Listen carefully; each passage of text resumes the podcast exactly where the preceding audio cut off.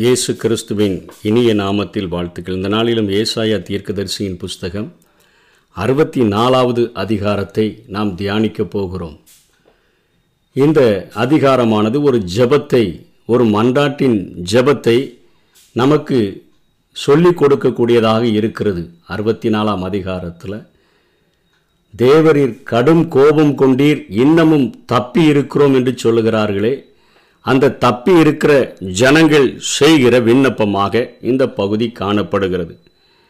இவர்கள் அங்கே ஜெபிப்பதற்கு திருஷ்டாந்தமாக எழுதப்பட்ட காரியமாகிய அந்த தாவிதினுடைய வாழ்க்கையிலே அவர் ஜெபித்த பொழுது நடந்த ஒரு காரியத்தை நினைவு கூர்ந்து அவர்கள் ஜெபிக்கிறதை பார்க்கிறோம். எதிரிகளால் முற்றிலுமாக அழிக்கப்பட்டு சிறுமைப்படுத்தப்பட்டு துன்பப்படுத்தப்பட்டு எல்லா காரியங்களும் சுட்டரிக்கப்பட்ட நிலைமையில் இருக்கக்கூடிய மீந்து இருக்கக்கூடிய ஜனங்கள் ஜெபிக்கிற ஜெபமாக இதை ஏசாயா எழுதியிருக்கிறதை நாம் பார்க்கிறோம்.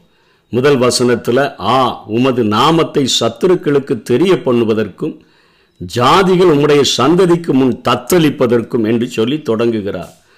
உமது நாமம் எத்தனை பயங்கரமான ஒரு நாமம் உம்மை நேசிக்கிறவர்கள் மேலே எத்தனை வைராக்கியம் கொண்டிருக்கக்கூடிய ஒரு ஆண்டவர்?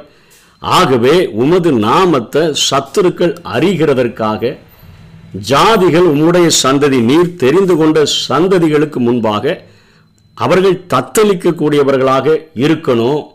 அதனால தேவரீர் வானத்திலிருந்து கிழித்து இறங்கி உருக்கும் அக்கினி எரியுமா போலவும் அக்கினி தண்ணீரை பொங்க பண்ணுமா போலவும் பர்வதங்கள் உமக்கு முன்பாக உருகும்படி செய்யும் என்று சொல்லி இங்கே ஜெபிக்கிறதை பார்க்கிறோம். நாங்கள் எதிர்பார்த்திராத பயங்கரமான காரியங்களை நீர் செய்தபோது நீர் இறங்கினீர். உமது சந்நிதியில் பர்வதங்கள் உருகி போயின தேவனே மது உமக்கு காத்திருக்கிறவர்களுக்கு நீர் செய்பவர்களை நீரே அல்லாமல் உலக தோற்றம் முதற்கொண்டு ஒருவனும் கேட்டதில்லை செவியால் உணர்ந்ததில்லை அவைகளை கண்டதில்லை மகிழ்ச்சியாய் நீதியை செய்கிறவர்களையும் உம்முடைய வழிகளில் உம்மை நினைக்கிறவர்களையும் சந்திக்கிறீர் என்று சொல்லி இங்கே தாவிதனுடைய வாழ்க்கை பொற்கால ஆட்சியை கொடுத்த அந்த தாவிதனுடைய வாழ்க்கையிலே ஆண்டவர் எப்படி வானத்திலிருந்து இறங்கி கிரியை செய்தார் என்கிறதை நினைவு கூர்ந்தவர்களாக திருஷ்டாந்தமாக எழுதப்பட்ட பகுதிகளை நினைவு கூர்ந்தவர்களாக இங்கே இந்த மீந்திருக்கிற ஜனங்கள் ஜெபிப்பதாக ஏசாயா குறிப்பிடுகிறார். இந்த பகுதியை சங்கீதம் பதினெட்டாம் அதிகாரத்திலையும் ரெண்டு சாமுவேல் இருபத்தி ரெண்டாம் அதிகாரம் ஏழாம் வசனத்திலிருந்து பதினாலு பதினேழாம் வசனம் வரையிலும் நாம் பார்க்க முடியும்.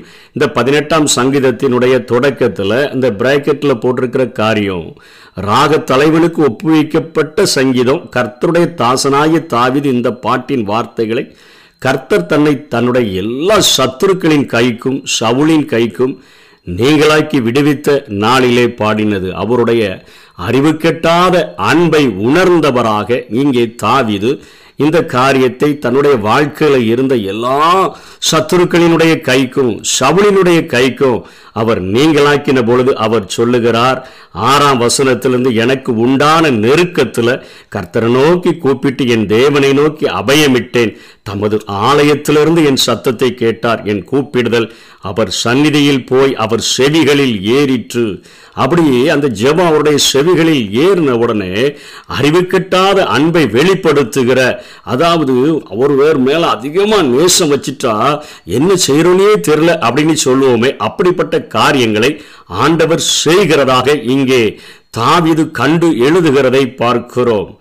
இந்த உலகத்தில் ஆண்டவராக இயேசு இறங்கி வந்திருந்த பொழுது உலகத்தின் ராஜ்யங்களும் அவைகளுடைய மேன்மைகள் எல்லாம் ஒரு நொடி பொழுதுல இயேசுவுக்கு முன்பாக காட்டப்பட்டு இவைகளை நீர் என்னை பணிந்து கொண்டால் இவைகள் எல்லாவற்றையும் நான் உமக்கு தருவேன் என்று சொன்ன பொழுது நேச வைராக்கியம் கொண்ட என் இயேசு இந்த உலகத்தை இந்த உலக மக்களை மீட்டெடுக்கும்படியாக பாவத்தில் இருக்கிற ஜனங்களுக்கு ஒரு உலக ரட்சிகராக நான் வந்திருக்கிறேன் என்கிற என்கிறபடியினால கொடுக்கப்பட்ட எல்லா அன்புக்கு முன்பாக அசட்டை பண்ணப்படும் என்று சொல்லப்படுகிறத அந்த அறிவு கெட்டாத அன்பைத்தான் இங்கே தாவிதும் எழுதுகிறார்.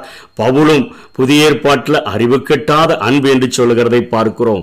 அந்த செவிகளில் அந்த தாவிதனுடைய சத்தம் ஏறின உடனே ஏழாம் வசனத்தில் அப்பொழுது பூமி அசைந்து அதிர்ந்தது.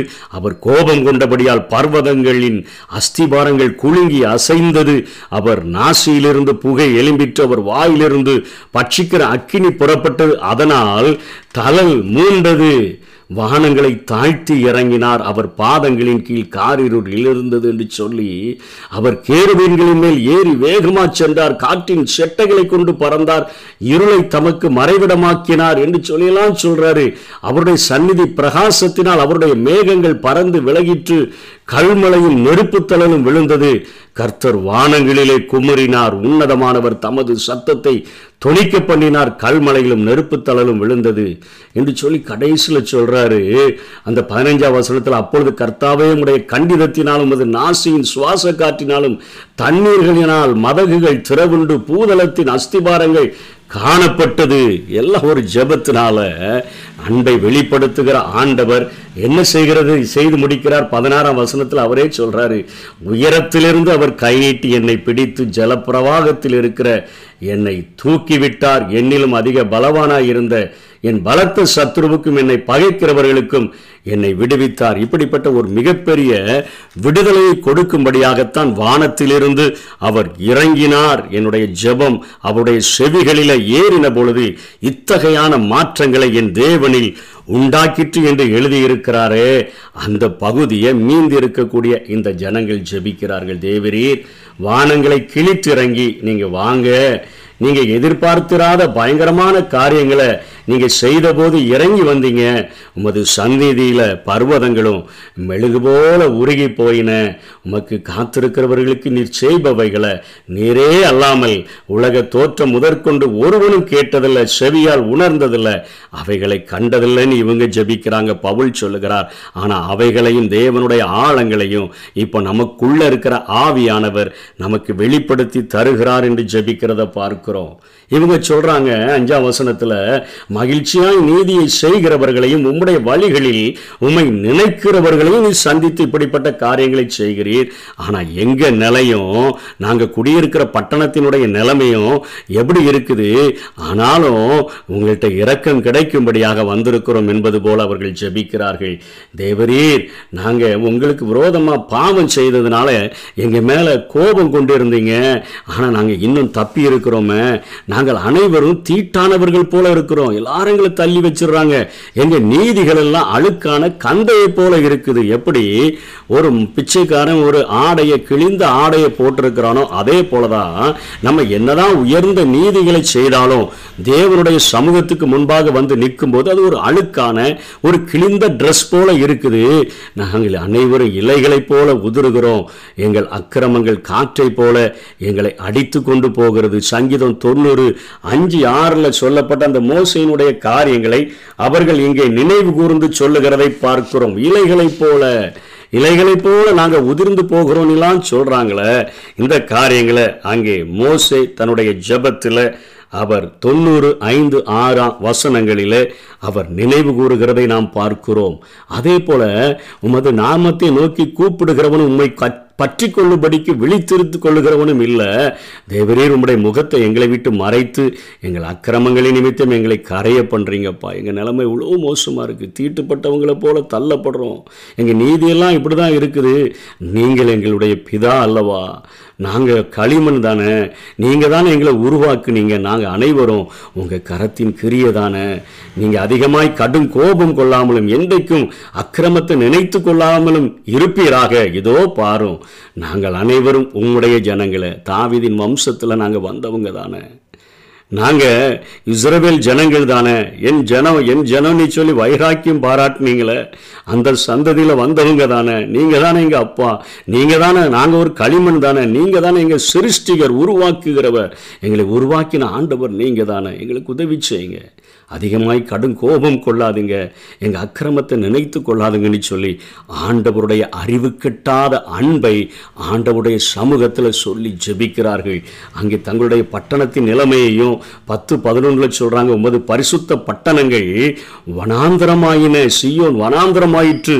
எருசலேம் பாலாய் கிடக்கிறது. எங்கள் பிதாக்கள் உண்மை துதித்த பரிசுத்தமும் மகிமையுமான எங்களுடைய ஆலயம் அக்னிக்கு இரையாகி இன்பமான எங்களுடைய ஸ்தானங்கள் எல்லாம் பாழாயின பாலும் தேனும் ஓடுகிற தேசமானது இத்தனையாக அழிக்கப்பட்டு கிடக்கிறது என்று சொல்லுகிறார்கள். ரெண்டு ராஜாக்கள் இருபத்தி ஐந்தாம் அதிகாரம் ஒன்பதாம் வசனத்தில் அங்கே நேபுகாத் நேச்சார் என்ன செய்தாரோ அந்த காரியங்களை சொல்லுகிறார்கள். ஆலயத்தை தீக்கிரையாக்கிட்டான் அங்கே இருக்கக்கூடிய எருசலேமினுடைய அரண்மனையை தீக்கொளுத்தி போட்டுட்டான் அங்கே இருக்கக்கூடிய பெரிய பெரிய கட்டடங்களை இடித்து போட்டுட்டான் அங்கே இருக்க பெரிய வீடுகளை முதற்கொண்டு அவன் தீக்கிரையாக்கி போயிட்டான் போட்டு விட்டான் அதை எங்களுக்கு நினைத்து பாருங்க ஆண்டவரே. இவைகள் இப்படி இருந்தோம் அடக்கி கொண்டு இருப்பீங்களா தாவிதுக்காக எப்படியா எழுந்துடுறீங்க நீங்கள் அவருடைய ஜெபம் உங்களுடைய செவிகளில் ஏறின உடனே எவ்வளோ அதிகமாக கிரியை செய்தீங்கப்பா? இப்போ அடக்கி கொண்டு இருப்பீரோ மௌனமாக இருந்து அதிகமாக எங்களை சிறுமைப்படுத்துவீரோ? வேண்டாம் எங்களை விடுதலையை தாங்க என்று சொல்லி அமர்ந்திருக்க மாட்டேன் என்று சொன்னாரே.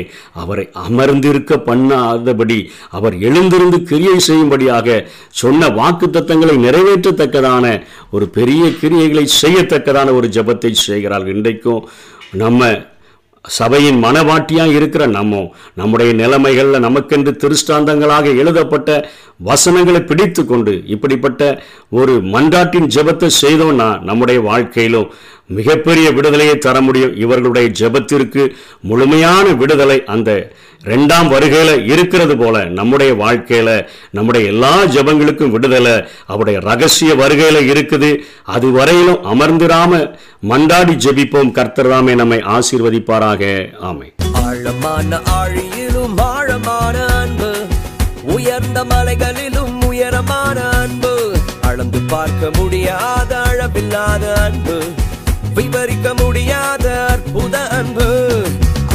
ஆழமான ஆழியிலும் ஆழமான அன்பு உயர்ந்த மலைகளிலும் உயரமான அன்பு. அளந்து பார்க்க முடியாத அளவில்லாத அன்பு.